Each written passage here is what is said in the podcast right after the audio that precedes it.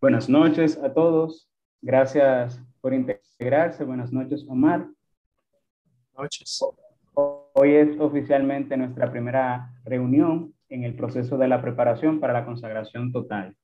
Eh, ya hemos dado suficiente información, simplemente este, esta primera reunión va a ser completamente formativa, eh, de manera que las dudas y esas cosas no nos alarguen el video eh, para los que no puedan integrarse. Lo que sí les recordamos que siempre estamos abiertos a nuevas inquietudes por WhatsApp, ya tienen nuestros contactos. Hoy es el último día para integrarse también. De manera que los que muy entusiastamente, y le damos gracias, han compartido las invitaciones, pues ya a partir de hoy tendremos que posponer a los que no se integraron para el próximo grupo. Eh, en la noche de hoy iniciamos con el primer proceso. Es la etapa que se llama el vaciamiento del mundo. Hemos invitado a nuestro director, Omar Arbaje, para que nos hable sobre el tema del espíritu del mundo versus el espíritu de las bienaventuranzas, como una manera de ir preparándole la tierra, diría San Luis María de Montfort, al reino del Sagrado Corazón. Entonces yo lo voy a dejar toda la noche con Omar, eh, quien también va a cerrar todo. Le vamos a pedir que por favor no enciendan sus cámaras de manera que en el video solamente quede grabado eh, Omar. Y por aquí estaremos interactuando. Están algunos hermanos que van a estar pendientes del chat y de todas esas cosas. Eh, vamos a iniciar adecuadamente, poniéndonos en mano de Nuestra Señora y del Espíritu Santo, que con esa misma oración que inició nuestra salvación, podamos iniciar también este proceso. En el nombre del Padre, y del Hijo, y del Espíritu Santo. Amén. Ave María, gracia plena, Dominus tecum. Benedicta tu in mulieribus, et benedictus fructus ventris tui, Iesus. Sancta María, Mater Dei, ora pro nobis peccatoribus, nunc et in hora mortis nostre. Amén. Ruega por nosotros, Santa Madre de Dios. Para que seamos dignos de alcanzar las promesas de nuestro Señor Jesucristo. Amén. Envía tu Espíritu, Señor, y todo será creado y renovarás la faz de la tierra. Oh Dios que has iluminado los corazones de tus fieles con la luz del Espíritu Santo, concédenos que guiados por el mismo Espíritu, sabremos la dulzura del bien y gocemos siempre de su divino consuelo. Por el mismo Jesucristo, nuestro Señor. Amén. Omar, el escenario es tuyo. Buenas noches a todos. Buenas noches, muchas gracias Arturo y gracias a los hermanos que están aquí presentes, ¿verdad? Y a los que no, pues que lo verán en diferido por el YouTube. Sepan, ¿verdad?, que el Ministerio Lámpara del Altísimo está a la orden a través de sus plataformas en Spotify. Pueden escuchar todos los audios, igual de la Escuela San Ireneo de León, que pronto empieza nuevamente clases, en Instagram y en Facebook y así entonces puedan compartir muchas más cosas. Pues bien, en el espíritu de la consagración, es bueno iniciar hablando sobre el espíritu del mundo y las bienaventuranzas. ¿Qué es esto de las bienaventuranzas? Si nosotros nos vamos al Evangelio según San Mateo capítulo 5, que ahí es donde encontramos esto del espíritu de las bienaventuranzas o las bienaventuranzas como tal, encontramos que el Señor Jesucristo sube a un monte, se sienta y empieza a hablar. Justamente antes de eso, él había llamado a sus discípulos y ya había hecho unos cuantos milagros. Esto nos recuerda a cómo Moisés llama al pueblo, manifiesta los milagros de Dios, que el, río en sangre y toda la peste, y saca milagrosamente por el desierto al pueblo. Y luego de ver ellos el milagro del manal, el milagro de las codornices, pues llegan entonces al monte Sinaí, donde Moisés sube. Sube y recibe la ley. Pues el Señor Jesucristo entonces también sube, pero no recibe ley, porque Él es la ley, ¿verdad? Él es la palabra de Dios escrita en piedra y más que piedra en el corazón de los hombres. Él es la ley misma y nos da una ley que parecería nueva, pero que sencillamente es nueva por ser la misma de siempre y por salir de la palabra del mismo Dios. ¿Por qué esto que les estoy diciendo es importante para entender las bienaventuranzas? Porque algunos recordará que en catequesis a nosotros se nos decía que había que aprenderse las bienaventuranzas. Y ahora mismo, si nos preguntan, no sabemos una que otra y muy probablemente desordenadas. No sabemos qué es lo que dice. Entonces, para, la, para iniciar una correcta consagración al Señor Jesucristo de manera total por medio de la Santísima Virgen María, necesitamos entender el espíritu del Evangelio, que sería el espíritu de las bienaventuranzas. Y procedo entonces a leerla. Los que tienen sus Biblias cerca, pues pudieran también leerlas. Eh, estamos en el Evangelio según San Mateo, capítulo 5, ¿verdad? Dice el texto. Viendo la, muchedumbre, subió al monte, se sentó, a diferencia de Moisés, el Señor se sienta porque el juez se sienta para emitir los juicios, para el legislador se sienta para emitir la ley, el maestro se sienta para enseñar. Se sentó y sus discípulos se le acercaron. Y tomaron y tomando la palabra les enseñaba diciendo, y aquí empiezan las bienaventuranzas. Bienaventurados los pobres de espíritu, porque de ellos es el reino de los cielos. Bienaventurados los mansos, porque ellos poseerán en herencia la tierra. Bienaventurados los que lloran, porque ellos serán consolados. Bienaventurados los que tienen hambre y sed de la justicia, porque ellos serán saciados. Bienaventurados los misericordiosos, porque ellos alcanzarán misericordia. Bienaventurados los limpios de corazón, porque ellos verán a Dios. Bienaventurados los que trabajan por la paz, porque ellos serán llamados hijos de Dios. Bienaventurados los perseguidos por causa de la justicia, porque de ellos es el reino de los cielos. Y continúa diciendo, eh, como conclusión, bienaventurados seréis cuando os injurien y os persigan y digan con mentira toda clase de mal contra vosotros por mi causa. Alegraos y regocijaos, porque vuestra recompensa será grande en los cielos, pues de la misma manera persiguieron a los profetas anteriores a vosotros. Si meditamos un momentito en estas palabras, nos daríamos cuenta de algo. No sé si, si se han dado cuenta. El Señor dice bienaventurado, es decir, es un semejanza de santo. La bienaventurada Virgen María es la Santísima Virgen María, es la Beata Virgen María, es decir, bienaventurado es el que goza de, de la presencia de Dios y solamente se puede estar en la presencia de Dios cuando estamos libres de pecado, ¿verdad? Bienaventurados los que según el mundo están mal, los pobres de espíritu, los que lloran, los que se portan bien, los que se buscan problemas.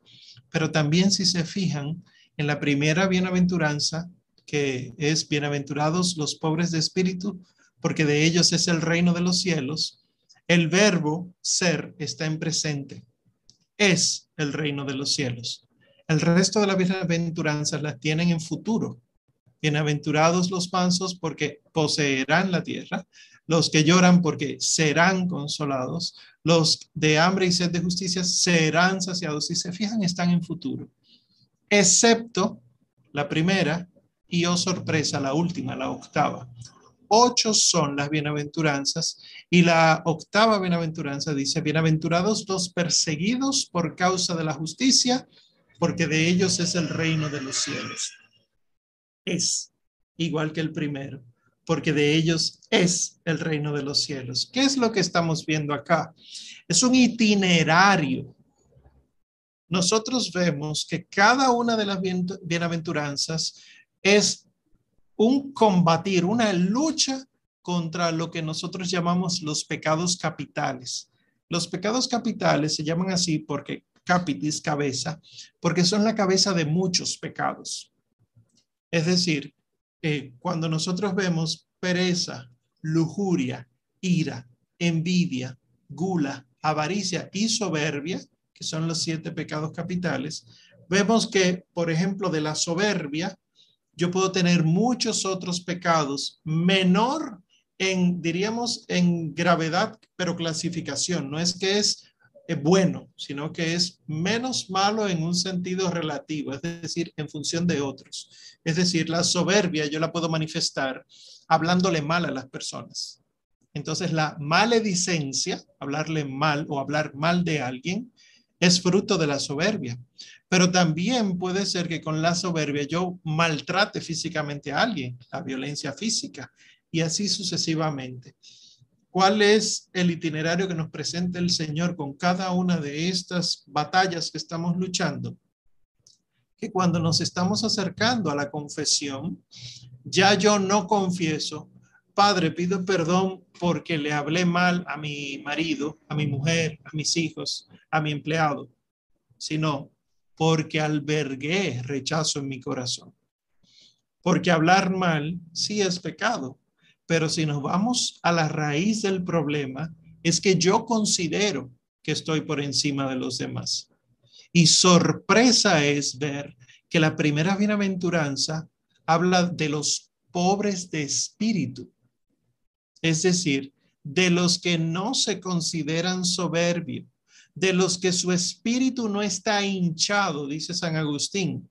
San Agustín dice, espíritu es soplo, y el que está hinchado en su espíritu es solo eso, viento. Por lo tanto, en cuanto al espíritu, no el alma, sino en cuanto la diferencia eh, diríamos, básica entre espíritu y alma, es que el alma es lo que nos da la vida, ¿verdad? El ser animado, el alma da la vida, el alma es la que hace que uno piense, etcétera. Pero el espíritu viene a ser lo que nos da a nosotros la personalidad. Entonces, nuestro espíritu tiene que ser pobre, en el sentido de que, pero en mi casa siempre me criaron con este tipo de palabras, la gente no puede venir a ofenderse por eso siendo un verdadero cristiano, siendo un verdadero hijo de la Santísima Virgen María, que pudiendo haber dicho lo que fuera porque era la reina del cielo, no lo dijo, sino que hablaba oportunamente. Fíjense que ella en ningún momento habló mal a los sirvientes en la boda de Caná, sino que les dijo, hagan lo que él les diga. Habló con autoridad, pero no les habló mal. Entonces, la primera bienaventuranza Bienaventurados los pobres de espíritu, nos promete el reino de los cielos. El que no es soberbio es el que tiene el cielo. Y aquí tenemos que tener mucho cuidado, porque el espíritu del mundo nos dice que si tú no te defiendes, ¿quién te va a defender? Es que tú tienes que estar hablando siempre, háblale mal a la gente, es preferible que te tengan miedo, que te tengan, eh, que te cojan de, introduzca aquí una palabra, ¿verdad? Que no podemos decir. Sin embargo, el Señor Jesús se mantenía callado. Piensen en su proceso de martirio, ¿verdad? En, su amarga pasión, como el Señor Jesús guardaba muchas cosas, porque pudiendo decir, como le dijo Pilato, no sabes tú que mi reino no es de este mundo, que si yo le dijera al ejército mío, es decir, a los ángeles, que viniera hace rato que ustedes hubieran desaparecido.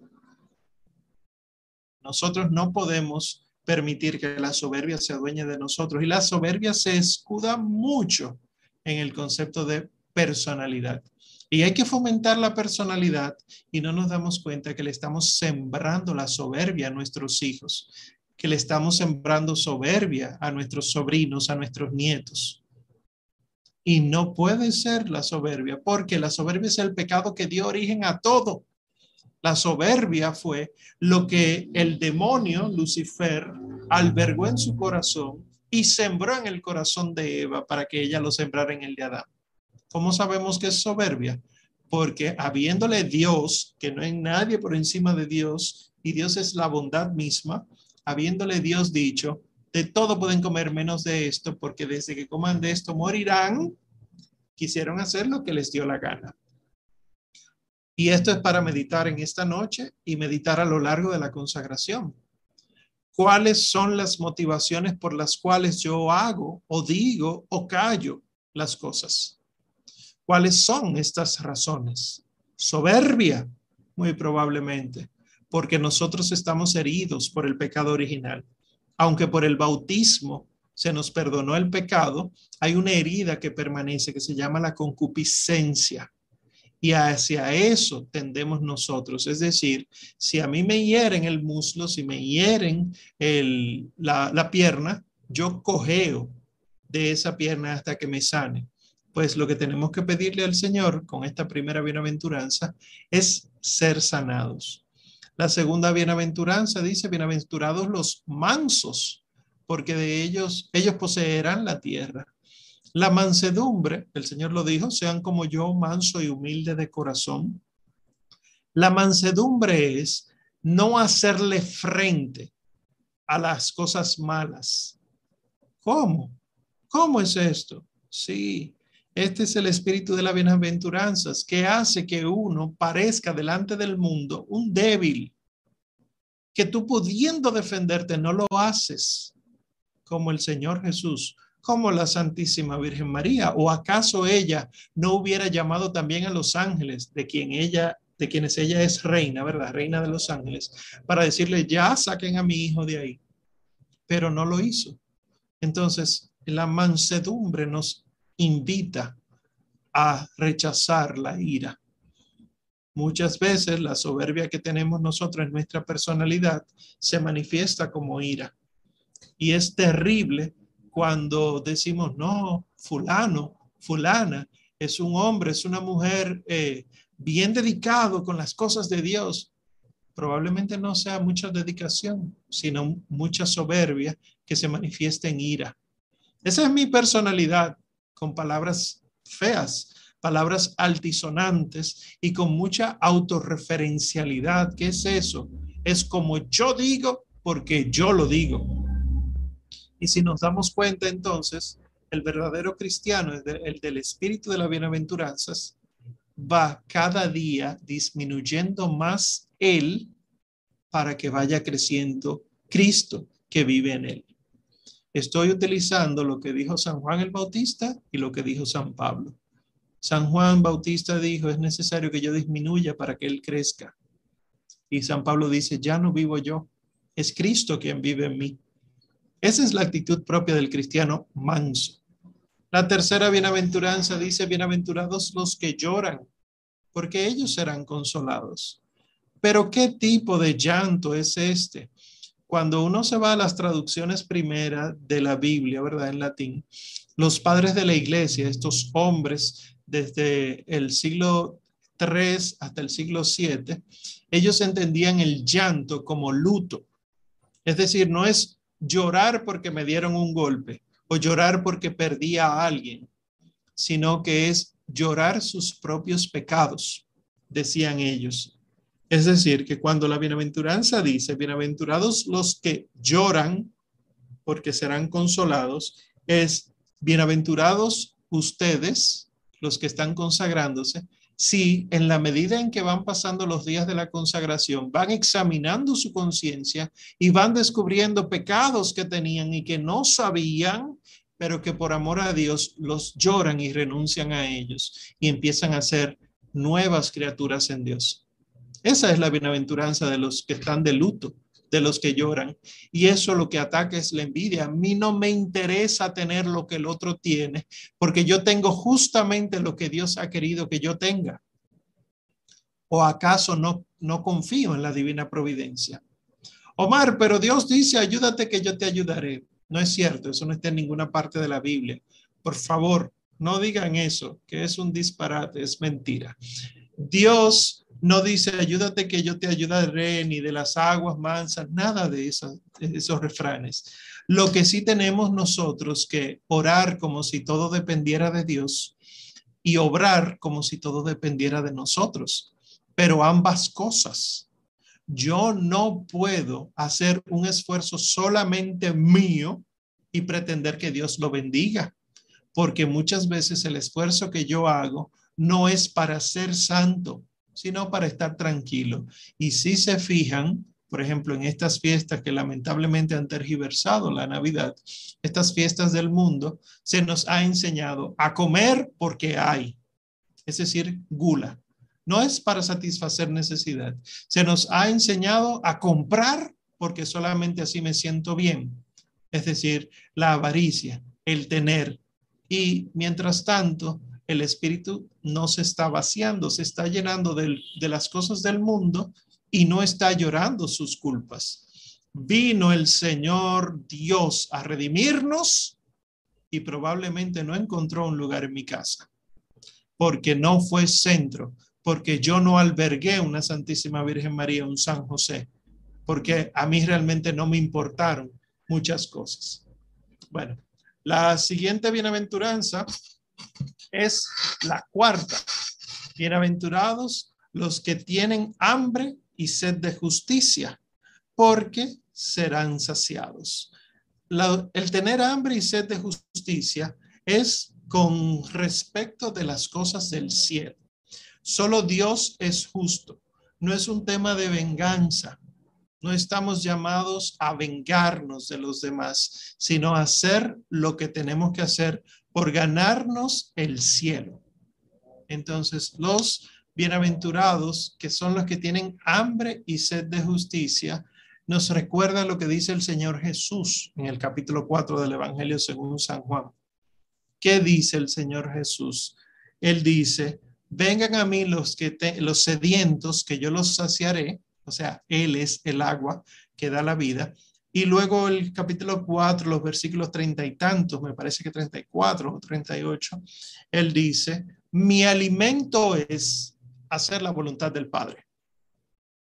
Entonces nosotros como cristianos tenemos una misión, tenemos nosotros un trabajo que hacer y es que el reino se siembre. ¿Cuál sería la mejor justicia, la verdadera justicia que nosotros podríamos lograr si no es que todo el mundo llegue a conocer a Dios? Es muy triste que estamos enseñando falsos dioses y al final la gente no conoce la verdadera justicia de Dios. Entonces, bienaventurados los que se esfuerzan en trabajar por la justicia, los que su alimento y su bebida es hacer la justicia, porque entonces serán saciados, se les dará esto verdaderamente. La siguiente bienaventuranza, la quinta, es bienaventurados los misericordiosos, porque alcanzarán misericordia. miren algo, misericordia no es tolerarle a todo el mundo lo que quiera hacer. Eso es un falso concepto de misericordia y la iglesia no cree en eso. Lamentablemente, durante el año de la misericordia que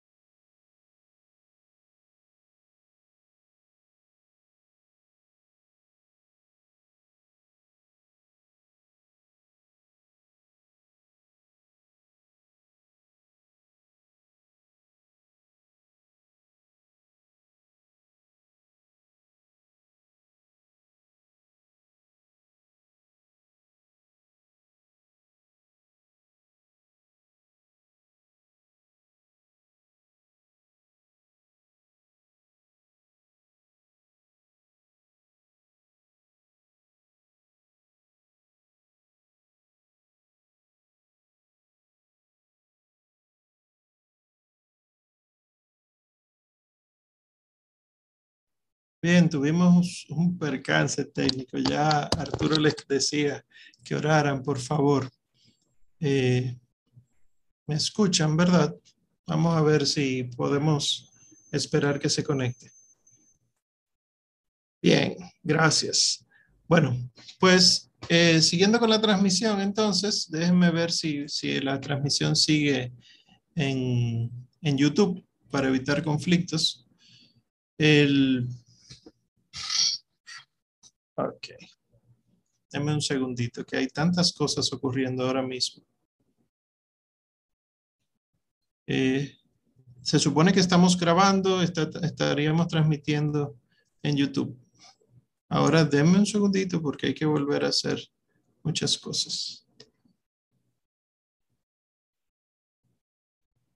Un segundito y perdonen.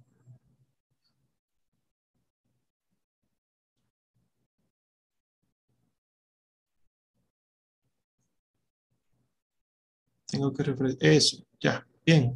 Seguimos entonces. Ya sí. Está, recuerden que está haciendo, esto va a quedar grabado en YouTube. Pues bien, entonces les decía que la quinta bienaventuranza, ¿verdad? La misericordia, bienaventurados los misericordiosos, porque alcanzarán misericordia. Esto nos, no es correcto la manera en la que se enseñaba en muchos lugares de que la misericordia es tolerar cada cual como es. No, no, no. Misericordia es bajar, ir allá a ese lugar donde está el que tiene miseria. Por lo tanto, misericordiosos son aquellos que vencen la pereza, que salen de la comodidad suya y que, bueno, yo estoy orando por el otro. No, no, no, no, no. Muéstrame tu fe sin obras, que no existe, que yo por mis obras te mostraré mi fe. ¿Cuál es el compromiso de un consagrado, de un verdadero hijo de Dios? Salir a buscar los momentos de sacrificio, salir a buscar los momentos de misericordia, salir a buscar, salir al encuentro del otro. Esta es la verdadera misericordia. La sexta, eh, bienaventuranzas, bienaventuranza, perdón, es bienaventurados los limpios de corazón, porque ellos verán a Dios. La pureza de corazón, puritas cordis, le dice la, la teología, es propia del que termina en el cielo. Nadie puede ver a Dios en pecado, sino que el que esté libre de pecado es el que puede acceder al cielo.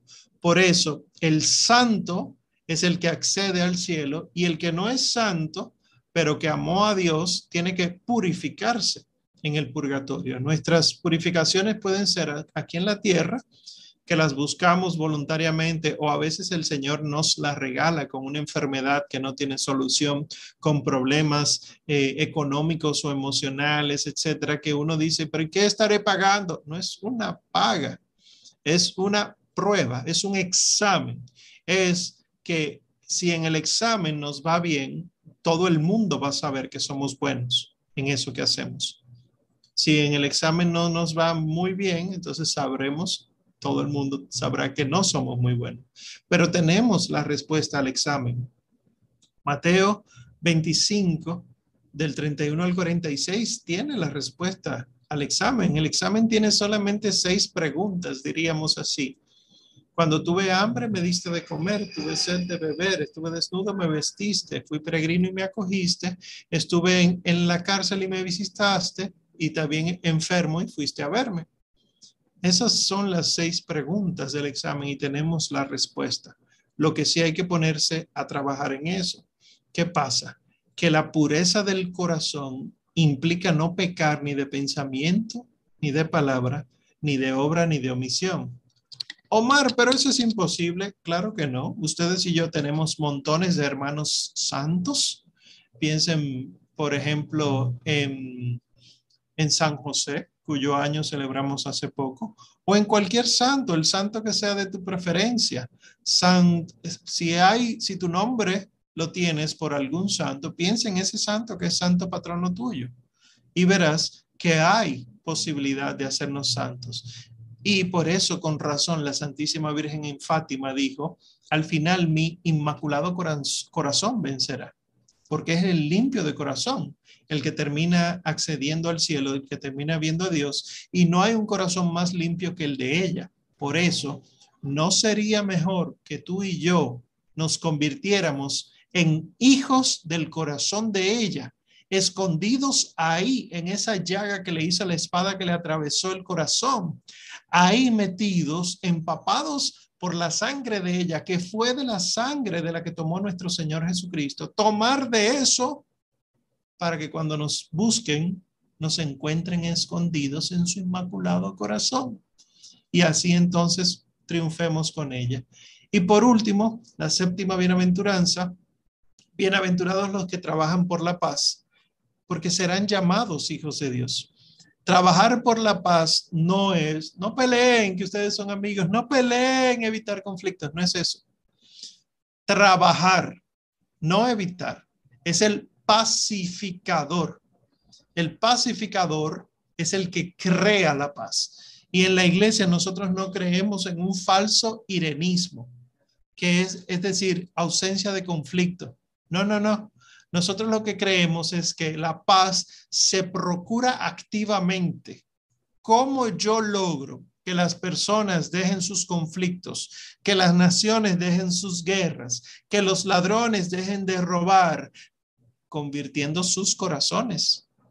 Si yo en mi casa a mis hijos le enseñé que está mal robar, excepto si tú quieres coger algo que nadie va a usar, le estoy enseñando el robo. No debería sorprendernos que haya tantos ladrones en una nación cuando nosotros mismos fomentamos eso. Porque si tú no tienes tal ropa, no tienes tal zapato, no tienes tal aparato, tú no, no puedes conseguir eh, trabajo. Estamos dando oportunidades nosotros. Nosotros somos de los que tenemos eh, empresas propias y le ofrecemos trabajo a quien menos oportunidad tiene. Es para pensar. Puede ser que yo no tenga alguna empresa, sino que yo lo que sea un empleado, pero yo puedo hacer lo que me toca. Claro, si, si yo trabajo por la paz. Y esto es un trabajo activo.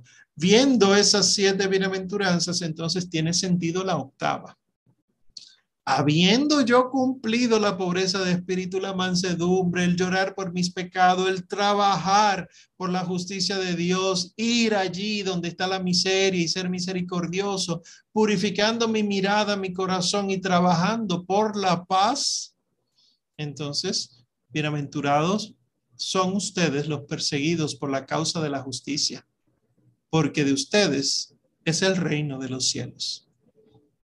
Las bienaventuranzas son justamente este itinerario que debemos seguir. Habérselas aprendido para catequesis no era más que un inicio, debería ser para rumiarla. Y ahora en la consagración, nosotros lo que deberíamos hacer es esto, meditarlas. En el primer día de la consagración, empezamos con eso, con la meditación de las bienaventuranzas, de las ocho bienaventuranzas, para que podamos nosotros de alguna manera, con la ayuda de Dios, pero poniendo de nuestra parte, empezar a caminar el camino del Señor. Porque fíjense que sube al monte, da las bienaventuranzas y luego baja y empieza a él a poner en práctica lo que él acaba de decir, para que sus discípulos también lo practiquen. Y así entonces se van vaciando del mundo dejan su padre, su madre, su casa, su esposa, sus hijos por el reino de los cielos. Dejan, si no estaban casados, dejan su futura esposa, sus futuros hijos para ganarse hijos espirituales por el cielo. Piensen en San Pablo, piensen en San Juan, el evangelista. Lloraban sus pecados, el Señor les recriminaba cuando tenían soberbia. Hay un pasaje muy llamativo que se ven unos cuantos eh, que no creen en el Señor y le dicen los doce, Señor, mandamos a que baje fuego sobre ellos. Y el Señor les recrimina fuertemente, porque la idea no es que yo que estoy en proceso de consagrarme, jajaja, ja, ja, soy mejor que tú. No, reconozco que soy peor y por lo tanto necesito la ayuda de la consagración. Tú, ven conmigo para que caminemos juntos este caminar hacia la santidad.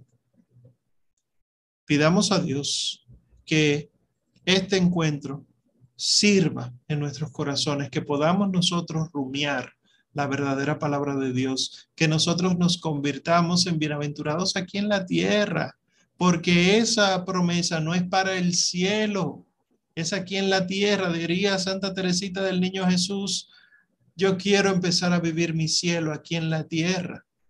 ¿Cómo se logra eso? Mirando solo a Dios. A las mujeres casadas aquí, su verdadero esposo es Cristo. A los hombres casados, su verdadera esposa es la iglesia. Amen a su marido y a su mujer, ámenlo, pero no más que a Dios, no más que a la iglesia, porque en el cielo todo habrá pasado, y dice el Señor, y ya no serán más marido y mujer. Recuerden que es hasta que la muerte los separe, sino que todos seremos como los ángeles. No seremos ángeles, ¿eh? pero sí como los ángeles. Entonces, el casado, así, el que es viudo entre ustedes, tiene todavía a su esposo, a su esposa en el cielo, y ese es Cristo y la iglesia. No su pareja que murió. El que no se va a casar porque está considerando la consagración a la vida religiosa o al sacerdocio. Ame a Cristo y a la iglesia. El cielo, la tierra, todo va a pasar excepto las palabras del Señor. Y el que persevere hasta el final, ese se salvará. Por lo tanto, con la perseverancia, con la ayuda de la gracia, nosotros alcanzaremos el cielo si Dios así lo permite. Vamos entonces a hacer una oración para concluir eh, como tarea ¿verdad? de la consagración, leer las bienaventuranzas del capítulo 5 de San Mateo y meditarlas. Amado Señor, amado Señor del Sagrado Corazón, tú que tanto nos has amado hasta tal punto que quisiste hacerte hombre y así vivir como nosotros para que nosotros vivamos como tú. Y no solo eso, sino que te quedas en este sacramento admirable de la Eucaristía para comerte y así tú hacerte uno con nosotros, pero que tantas veces recibes menosprecio e indiferencia. Míranos aquí, Señor. Queremos ser como esos primeros discípulos que al pie del monte te escucharon decir estas cosas que parecían tan alocadas y que solamente tienen sentido siguiéndote a ti. Queremos ser como esos que estaban al lado de la Virgen cuando ella de pie te escuchaba hablar esas cosas, la primera bienaventurada, y viéndole a ella mirarte a ti, no solo con el orgullo de madre, sino sobre todo como fiel discípula. Así queremos nosotros mirarte. Así queremos nosotros tener en nuestro corazón un corazón que lata como el tuyo y unos oídos que escuchen verdaderamente tu palabra cada instante. Queremos ser de ti y para ti, Señor. Haznos cada día más de ti. Conviértenos, Señor, y nos convertiremos. Permítenos que buscándote te encontremos. Y así, Señor, escondidos en tus llagas, en tus puras llagas, con la sangre preciosísima que sana y que salva. Así, Señor, iniciemos esta consagración renunciando al espíritu del mundo, renunciando a todas las propuestas del demonio renunciando a todas las inclinaciones de la soberbia, de la avaricia, de la pereza, de la lujuria, de la ira, de la gula. Y así, Señor, seamos mansos y humildes de corazón para que algún día ganemos el cielo. Hermosísima Señora, a ti te pedimos que nos cuides y nos ampares Sabemos que jamás se ha oído decir que alguno de los que ha acudido a tu auxilio, implorando tu favor, se haya visto desamparado de ti. Y nosotros a ti acudimos, a ti, Reina del cielo, Madre de Dios y Madre nuestra. Facilítanos el camino hacia tu Hijo, nuestro Señor Jesucristo, y que esta noche y el resto de la consagración sea para glorificar eternamente al Padre. Lo pedimos por nuestro Señor Jesucristo, que vive y reina por los siglos de los siglos. Amén. El Señor nos conceda una noche tranquila y una santa muerte. Amén. Recuerden que las preguntas las pueden hacer eh, por el privado, ¿verdad? Por el chat, que se le van a dar las pautas por el chat de WhatsApp. Estén al tanto, que no se desesperen porque no, no tienen que ver el video completo si ya estaban aquí presentes, pero también tienen el video disponible si necesitan escucharlo de nuevo. Que el Señor les conceda una santa noche. Buenas noches a todos.